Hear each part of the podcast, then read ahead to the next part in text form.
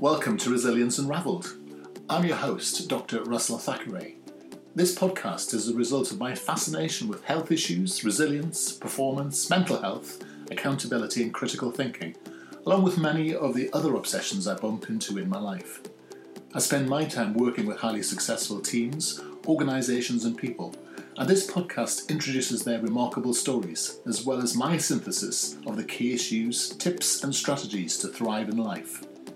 If you find this podcast useful, you can also find other information at qedod.com or russellthackeray.com. Stay tuned to the end for details of how to order a free ebook. Enjoy the podcast. So today I'm talking to Ewan Flynn. And um, today's podcast might be a little bit different because normally we're talking about people and their own resilience. But um, um, Ewan's got a different take on things. He's written a very interesting book about the um, trials and tribulations of football supporters. And um, a lot of my colleagues who are from the world of sports actually will be very approving of the fact that at last I'm working my way into the sort of sports arena because my view of resilience has always been based around sort of performing arts and such like. So I'm hoping Ewan's going to give me and all of you an interesting introduction into the life of um, a football supporter, what that means, but actually not just um, a football supporter, sports as well. And he'll talk a little bit about um, what um, being a supporter is like, but also different types of sports, ownership models, and all sorts of different pieces depending on where our conversation goes. So first off, hi Ewan. Hi Russell, how are you doing? I'm good. And uh, where in the world are you talking to us from? There's a lot of people in America who uh, listen to this. So where would you where would you say you're from? Uh, glamorous and beautiful North London. And for those of you in the States listening to you, and he has what's called the North London accent. now, I, I, suppose we have to get these things out of the way. Um, football, football team. Who's your football? Who's your football team of choice? Uh, so I'm a, a, Tottenham Hotspur Spurs supporter. Um, so I grew up in this part of North London where Spurs play. Um, favorite, yeah. favorite, favorite tennis player?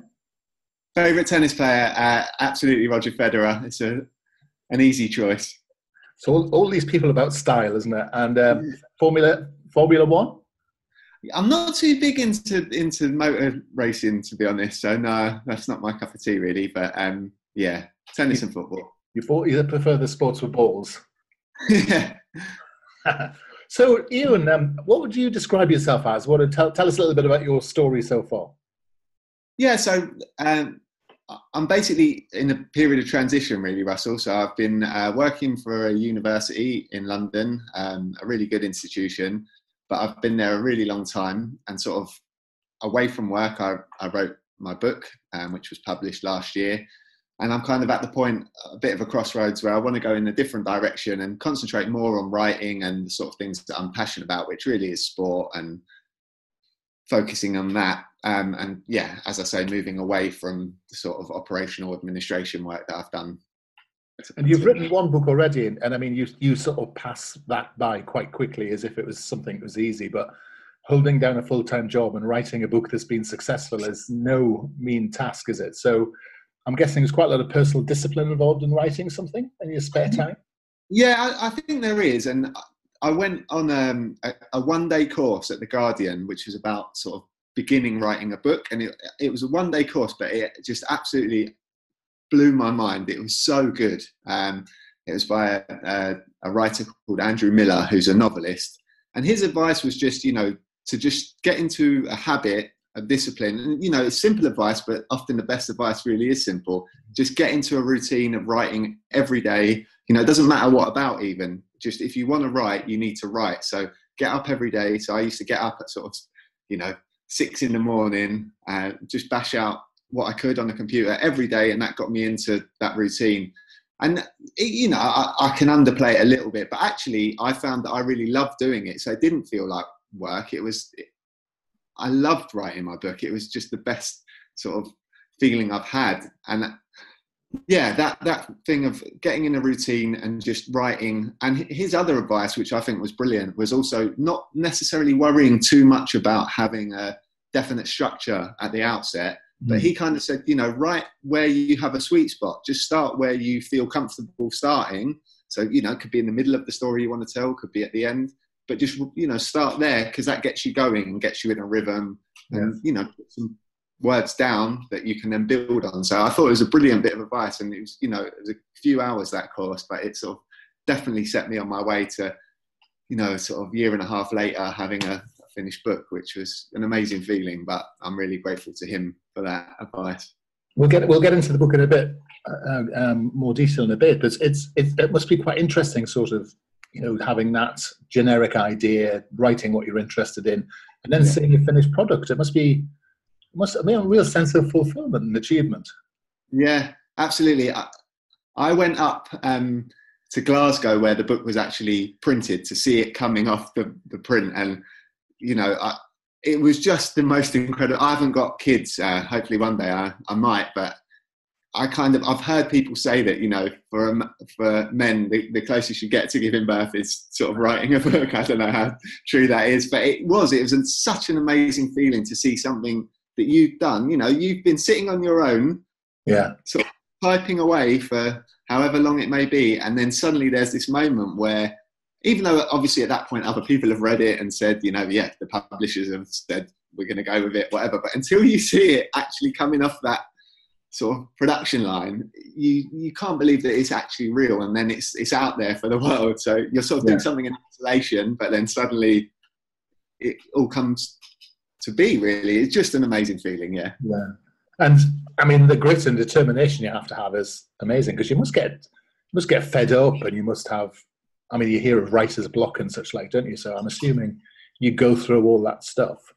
Yeah, I think possibly the hardest bit for me was, I mean, I was really lucky, but in some ways um, unlucky as well, and that i'm probably made quite a, a bad decision. But being a first-time author, I I got a publishing deal quite quickly, but with a with a publishing house who perhaps let's say didn't have the necessary resources to make it what I wanted it to be. Yeah. And you know, because I was kind of like, oh, I was just so thrilled that someone said that it was good and that they wanted to take it. I kind of, you know, went with them, and then things weren't working out in quite the way I hoped with them, and you know, I had some concerns, and actually they effectively went bust um, just at the point where it was supposed to be coming out, and I was, you know, at the same time I was coming out of a essentially a divorce really. I'd been together with my partner for 10 years. And so it just at that point everything seemed to be collapsing. And you know what they say about like maybe you can deal with one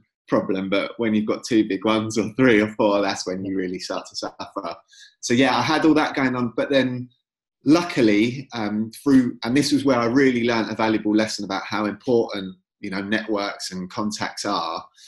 Someone who um, i could who'd given a, a given me a lot of help during the development of the book put me in touch with a different publishers who then did take it and who are really well connected that meant you know the book got the publicity that i wanted for it got it into the big bookshops and that yeah it was just the help that someone gave me at that point was huge because it was in danger of you know not working out the way i'd wanted it to it's your it's the old classic thing about asking for help is a sign of strength, isn't it? If you don't ask for help, no one, no one helps, do they? So it's useful. Exactly. Exactly. So,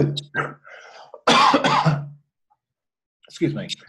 Mm-hmm. Tell me about the life of a football fan, Ewan. Tell football me fan. What's the what is the what is the lot of a football fan? Football fan. Well, so my book actually is more about playing football as an amateur footballer, but my fandom sort of is all wrapped into that. So, um, you know, I, I kind of when I was, I always want, you know, like most young British males, I wanted to be a professional footballer. It was never going to happen. Never had anywhere near the talent to do that. But I loved the game, loved playing, so I just kept playing.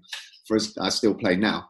Um, but I kept sort of playing organised football with my friends, kind of guys that I'd gone to school with. You know, some of them that I've known since I was four or five, um, but mostly through from eleven onwards. And we kept playing, you know, as a team. I went to university, and then when I came back to London, kept playing as a team. So the book is kind of about our our team and how we sort of rose up through the amateur leagues and what we achieved. But yeah, that the commitment it takes to, to play sort of amateur sports. Someone's got to volunteer to run the team. You know, there's kits to wash. there's all the stuff, the admin that goes around it, but it just gives you something so special, that sort of sense of community, um, which, you know, I think is something that perhaps we don't find that easily in modern life.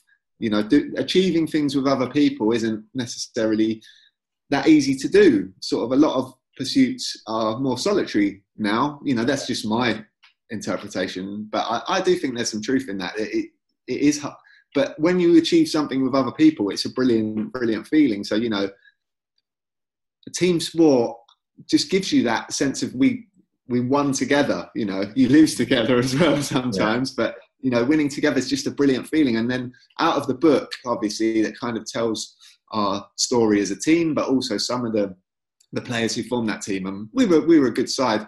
What it, some of those boys had professional careers, only fleeting ones, but yeah. the book goes back and tells what kind of happened to them and their their backstory. So and now they've got that book that they can show to their kids and it you know so i think it's it is a sort of it's a special book to me anyway because it's my first book but actually it's about my friends it's about a particular time in our lives and i think what's been so nice about it is the feedback that i've had is so many people can relate to it because not necessarily just football, but you know, people in America who play what we call American football. It's the same, you know, team sports.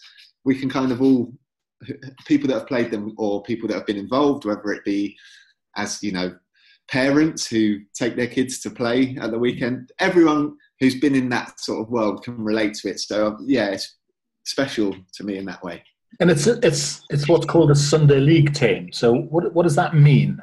So Sunday League is a is an interesting sort of thing. So in England, um, when football organised football first started, uh, the the football association, who were the you know the governing body of the of football, didn't want football being played on the Sabbath. But obviously, uh, a lot of men, particularly working class men, that was their sort of day off, their chance to to play sport or what they wanted to do. So Sunday league started to emerge against the wishes of the FA. Oh, so the league, yeah. So the league that we we mostly played in was called the Edmonton and District Sunday Football League, and it's sort of believed to be the oldest Sunday league in the world, definitely in England, and England's kind of where organised football, as we know it now, started. So probably is the oldest league in the world.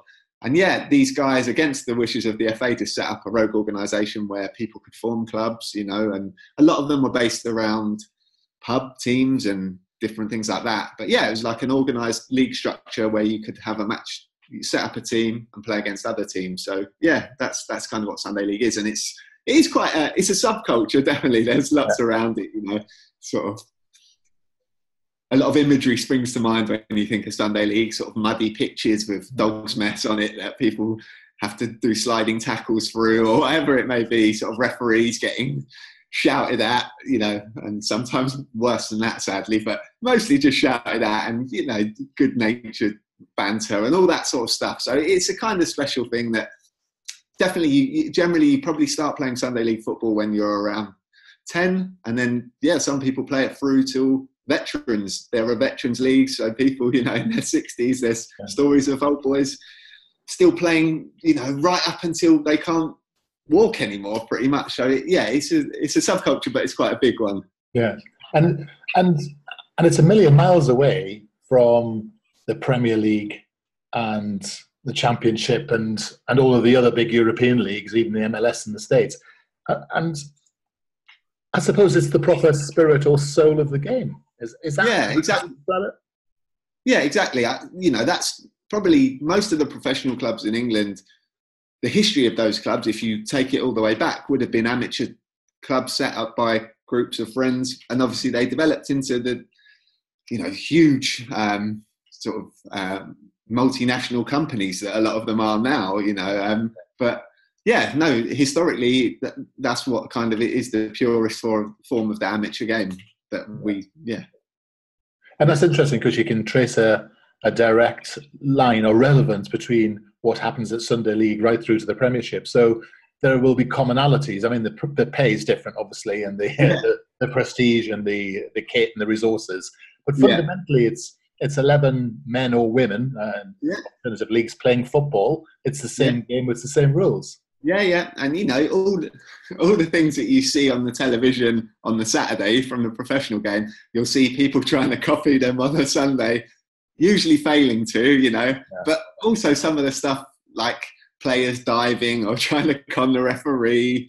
yeah. all that stuff. It, you know, Sunday league, it, yeah, it reflects what's happening in the professional game. But quite rightly, as you say, the financial rewards certainly aren't there. Yeah. You generally you pay to play Sunday league football because you've got a so you must have that situation where people are playing because they love it and you yeah. know have a real passion, but that doesn't yeah. necessarily mean they're um, any good. So if you're, if you're, running a team, that must be a constant dilemma, is it between those who are willing and those who are able? no, it definitely doesn't mean that you're any good necessarily. No, um, I, I'd like to think that still within Sunday League teams, it's still a meritocracy. You know, yeah. the best players should generally tend to play.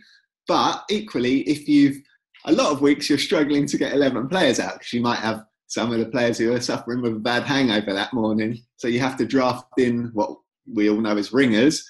And then, you know, you get a star ringer in one week who plays really well, scores the hat trick that wins you the game. Do you then drop him the next week for the guy who had the hangover the week before? So yes. yeah, there's a lot. Of, yeah, well, yeah, exactly. Yeah, so there's a lot of juggling. You know, that stuff goes on, but generally, it's more you need you need 11 players, and you're sort of scraping around on a Sunday morning, yeah. 20 minutes before kickoff, to see if someone's brother can drive down, you know, from wherever they might be to yeah. to help you out. So yeah.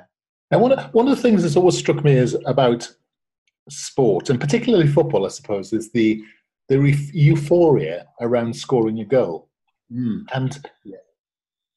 I mean, is that? I mean, I mean, you do all the work, you do all the practice, you do all the, you the drills, you do all the training, you do all that sort of stuff. I mean, how significant is the goal? Is it a pinnacle of achievement? I mean, is it a release? How does that work? Because there's always such extreme. There seem to be extreme celebrations, don't there? That you don't perhaps see in rugby so much, or no. or, or no. cricket or other sports. So, so, tell me a bit about that, because I'm guessing that this the process is the same between in, in whichever league you play in, in yeah. Now, I like that you've assumed that I've scored some goals in my time, let's, Let's start there. yeah, so um, no, I, I, it is an amazing feeling, and it is, you know, there's a lot of cliches around it. Um, but actually, yeah, no, I think it. Again, partly because you're you're enjoying it. You that that moment, it kind of you're there with ten teammates who are there to celebrate with you. So you've already got that that that sort of community around you to enjoy the moment with you, especially if you scored a great goal. And then, you know, every, it's just this one. And then when you're watching football, being part of a crowd where, you know, that feeling of maybe 40,000 people all wanting the same thing and then, you know, nearly getting it, maybe a, a, a great save by the goalkeeper or a shot hits the post and you're almost there. You're, you're out of your seat thinking you, are about to have that celebration and then it doesn't come. Yeah. But then you know, minutes later, it does that that sort of surge from a crowd when you're in a big crowd when the goal goes in. Honestly, I can't think of too many better feelings than that. Um, yeah. I, I, mentioned to you I went to the World Cup this summer in Russia. Um, and yeah, just you know, to see people from different countries because I I wasn't following a particular team at the World Cup. We just went to see Russia because it's a place I've always wanted to go to. Fascinating country amazing history. But equally, I've always wanted to go to a World Cup. And to see people from Mexico, from Peru, from Colombia, from Japan, Senegal, wherever, just that together celebrating, and you you get wrapped up in other countries' stories, which is just amazing, you know. So we went to see Colombia play, and, and my girlfriend uh, lived in Colombia, and she speaks fluent Spanish, and so you know, suddenly I was sort of um, I felt like an adopted Colombian for the day, and just the joy in that stadium was just the best. Honestly, I. I'd recommend. Obviously, the World Cup's going to the, the next one's in Qatar. I won't go into that because that's probably a, another podcast. But the World Cup after that will be in Canada, Mexico, and the US jointly. Yeah. And I really would say if you got a chance to go to it, it mm. there's nothing like it. It's sensational. Mm. I must admit, I mean, I'm not a big sports fan, but I went to France '98, right. and I was um, to see the England matches, and um, it, it, struck me as really interesting how things like chants, how they all work together. Um, you know, you have leaders who whip the yeah. crowd into a frenzy. You have, yeah. you know, sort of almost it's it's almost like this um, semi-structured process. And I mean, there's someone yeah, I'd never really been before. I didn't really understand all the no. sort of rituals. No, no, but within seconds, you're part of it, and you're joining in, and you're swept along, and it's it's an amazing gathering point, isn't it? Exactly. And I think that that that sense of being able to sort of belong to something quite quickly and easily, just by virtue of joining in with a song or yeah. or wearing your team shirt and going to support them. And it's, it is a beautiful thing. It's special. There's not too many other outlets that sort of offer that. I, I don't think, and that's why you know, again, a lot's written about football and fandom and the cultures around the game. But I think that's why because it is so rich. There's so much there. Mm. And and I'm guessing to go to the other side, the dark side of it. I'm guessing actually the if the heights are high, the the depths are low. The, yeah, the depths are quite deep. I mean, things like injuries and losses, penalty misses. I mean, we yeah. talk about that in England, don't we? But I mean, yeah. you see, and you see, you see um, groups of people obviously who don't get on so well. You see teams that aren't really a team and they don't. They're quite dysfunctional, but they're trying to play together. Don't, you can see they don't really get on. So, yeah, yeah. so tell, tell me about that side of the, the game because that's that's actually where resilience comes in, isn't it? To persevere and to to dig deep. Yeah. No, definitely.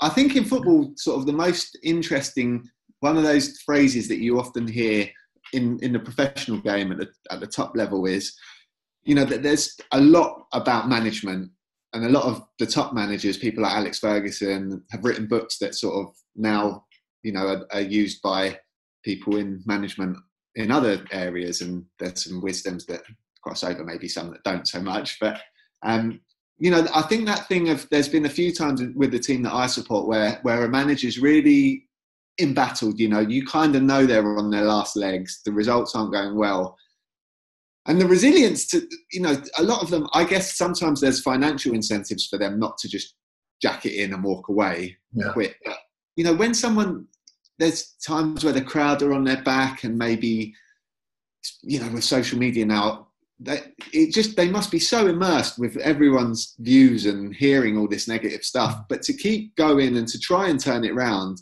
and you hear this phrase oh the manager's lost the dressing room yeah. as in the players don't want to play for him anymore yeah. and to have people sort of talking like that who aren't really in that situation with you you know we're as fans or as the media or whoever we're not actually in the dressing room most of the time although we might hear things and get indications but it must be so hard to you know you're being judged when people don't necessarily exactly know what's going on. And you know if you've got a set of players and you know they're, they're human beings at the end of the day. Players get injured so you're the key components of your team are injured or who knows they may even be going through personal issues that you know never come out or the manager's kind of shielding them from but that's obviously affecting the performance of the team it, yeah, yeah there's so much going on in professional sport and i guess that's why it does captivate people yeah yeah. And, it's, and, it's, interesting because you look, you watch uh, managers and players who are, I mean, almost bullied by social media and by fans. And um, I remember a, a, football player telling me once that football would be great if it weren't for the fans, because actually some fans can be pretty, pretty brutal, pretty abusive. Yeah. Um, you know, vile. I mean, I remember the David Beckham scenario when you know he came back from that World Cup and that France '98, and I mean, it, it was it was horrible and the way you know human beings when they group together that's yeah. a horrible side of any sort of enterprise isn't it when people sort of gang yeah. each other bully and yeah. and mm. and i suppose one of the things about that is if you're bullying an individual within a team actually you can you as a team can pull together to sort of you know to to um to gain some sort of collective strength mm. Mm. definitely and just just touching on the point you make there about about injuries i think you know, I, I was saying to you, it's it's almost and I, I, regret that it kind of took me being injured myself to kind of think about this more. But you know, I've I've been I go to a lot of Spurs games, um, and you know, you you kind of expect the players just to turn up and perform whatever, um, but you don't you don't kind of factor in if someone's coming back from a, a nine month injury layoff how much sort of courage it takes for them to, to firstly get out on the pitch sort of physically is yeah. is my body going to break down again you know mentally the same, all the same questions. Is my body going to let me down? When you're an athlete, I would imagine, especially, you're so finely attuned to your body that, and you know, that's kind of your tool, really. That's your bread and butter. It's your physical yeah. ability. And once that sort of lets you down, if you have a big injury or something, that must psychologically rock you, definitely. Yeah. But then, you know, as fans, we don't really think too much about that. We're just like, well, he's got the shirt on. They get paid X amount per week, whatever it may be. Get on with it. But actually, you know, how much money you earn doesn't mean that you, you know, make you stronger yeah. necessarily. Well, Michael Michael Owen was recently talking about the end of his career and saying since he was injured, he he was frightened to make fast runs yeah, yeah. And he spent many years being frightened of being found out because actually yeah. he couldn't really do the thing he was famous for doing. Exactly. And, uh, yeah. You know, he, that must be that must be a horrible way to earn your living, however much you're earning, when you're yeah. sitting in a situation where you're just frightened of being found out the whole time. Yeah. No, definitely. And that, yeah. And so I think I'm sure that the camaraderie and you know that that sort of fraternity within squads must count for a lot. But equally, also, you know, in professional football, to some extent, they're in competition with each other because yeah. you, you know, you've you want the starting place, you want to have the, the shirt, you want to play that that week. So, yeah, it, it's that is something I've always found really interesting. It's kind of often, you know, there's a squad, so the manager's got to pick his best team, but he, you've got sort of below that the players who aren't necessarily in the first 11 waiting for their opportunity. And their opportunity will probably come around either by one of their teammates being injured or one of their teammates playing really poorly. Yeah. So that dynamic, to manage that, yeah. is fascinating, really, isn't it? To think, you know, how do you, you've got to foster that sense of unity and team spirit, all the stuff we love, but actually there's competition within that. So, yeah, no, it's, really interesting. So, so there's a lot of there's a lot of um, management books written, as you as you said, and a lot of team building books written and such like. in, in your experience, what what really does work as a transfer between sport and normal life, personal life, not necessarily business? Is there anything yeah. you've picked up over the years that have helped your written determination or resilience? Is there anything that you've you could sort of point you back, back point you point back to and say, yeah, that came from sport or football? Yeah, I, I, definitely. I do think so. I mean, I think determination. You know, there can be times when you're playing football and you you know the other team's better than you. They've got better players than you, but yeah. you just keep grafting. You know, you try and chase them. You you do the work to shut them down or whatever it may be. The sort of ugly side of the game where you just keep working hard for for your own pride, really. You know, yeah. just to keep going. And I think that does come through to you know things where things haven't quite worked out in my life where we'll just keep trying you know yeah. see where a bit of effort takes you. And at least if it doesn't work out you don't in the end make a miraculous comeback win. You know that you've still given it what you had. You, you tried your best and you can take something away from that. I think also uh, uh, not you know i've managed teams in my working life. So being a captain of a football team and you know trying to motivate people to do to give their their best, try and get the best out of them. Definitely, the first experience I had of that really was on a football pitch. You know, trying to encourage people and say to you know as a as a younger player, sort of in my teens, trying to say to people, "Come on, you know, you're playing well, keep doing it," or "Come yeah. on, you can give us a bit more," that sort of thing. So yeah, I, I definitely think I took that into into yeah. life work. Definitely, yeah. That's interesting the way you put the first point about it's almost like integrity of you know, if we can't win, we we play to our best almost. And yeah, you know, you can look at yourself in the mirror the next morning, and that's interesting because the way you described your writing, actually coming back around to that, was very much that yeah. way, wasn't it? That yeah. I'm going to write every single day, and you know, if it doesn't work out, well, yeah. you've sort of done the work, haven't you? And that's that's really important, isn't it? It is. It is, and I, not to say that if it had, if I hadn't have got a publishing deal, I would have of course, I would have been gutted if it hadn't have come to anything, but I still would have written it. You know, whether it got published, that kind of was a bit out of my control. But I would have known why I, I did it. You know, before I started writing, it was just an idea, and whether it, you know, whether I got to see it being sold in bookshops, I can't control that, but I know at least I've given it a chance and I've done my best, and you know I think it's good. So that that counts for something, definitely. Yeah. And it's one of those books which I think is it's not just a story of that you know for people that are interested in football. It's actually got you know quite it's it's uh, you know it's got great reviews and all the reviews say it's not just a story of football. It's actually you know a story about the human spirit and you know that sort of stuff and triumph against the odds and you know the, the, sort of things which are really interesting to read, aren't there? People, a bunch of people winning out. Yeah, no, no, thank you. Yeah, sort of, and it's yeah, it's the everyday kind of travails, the highs and lows of kind of everyday life, which I think we can all relate to. You know, whether it be sort of because we were men, you know, from the books really set a sort of from our early 20s through to, to our 30s and a lot happens in your life at that point whether it be bereavements in your family you know people having kids uh, divorces whatever it's kind of all those stories are, are told through you know us coming together every seven days to play a game of sunday league football in the local park it's kind of yeah so i think yeah and you've got, and, and for, for those of you who are interested in sport, Ewan's got um, um, a, a, galaxy of um, media stars who reviewed the book and been very complimentary about it. Even Jim White. That's rare for him to be complimentary about anything, so that's pretty impressive. but Ewan, if someone would like to have a look at um, the story and find the book, what, what, how can they get hold of it?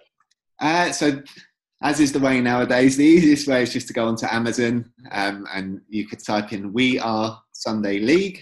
Um, same with Waterstones or WH Smith. Uh, Amazon obviously ship all around the world, and so wherever you are, you can get it that way.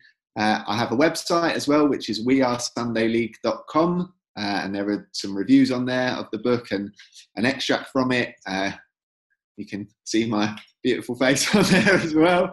Uh, yeah, so yeah, have a look there, and hopefully you'll enjoy it. Brilliant. Well, um, I, have downloaded mine, so I'm looking forward to. Uh, it's gonna. It's one of my first books on um, my next trip, so I'm looking forward to having a oh, having a proper read of it. You've got me all inspired to to look at football. Um, uh, one day I'll be a real boy. Who knows? oh, the Veterans League, Sorry the Veterans League. It's not too late. Oh yes, all right. With my dodgy knees, and I'm I'm only 27. What do you mean, veteran? oh yes. Yeah, remember? Anywho, look, it's been brilliant talking to you, and it's been fantastic. And I wish you all the very best. And I know you're, as you say, um, embarking on the next stage. So I'm expecting to see at least another 10 books in the course of the next couple of years, or something. so you take care. Thank you very much.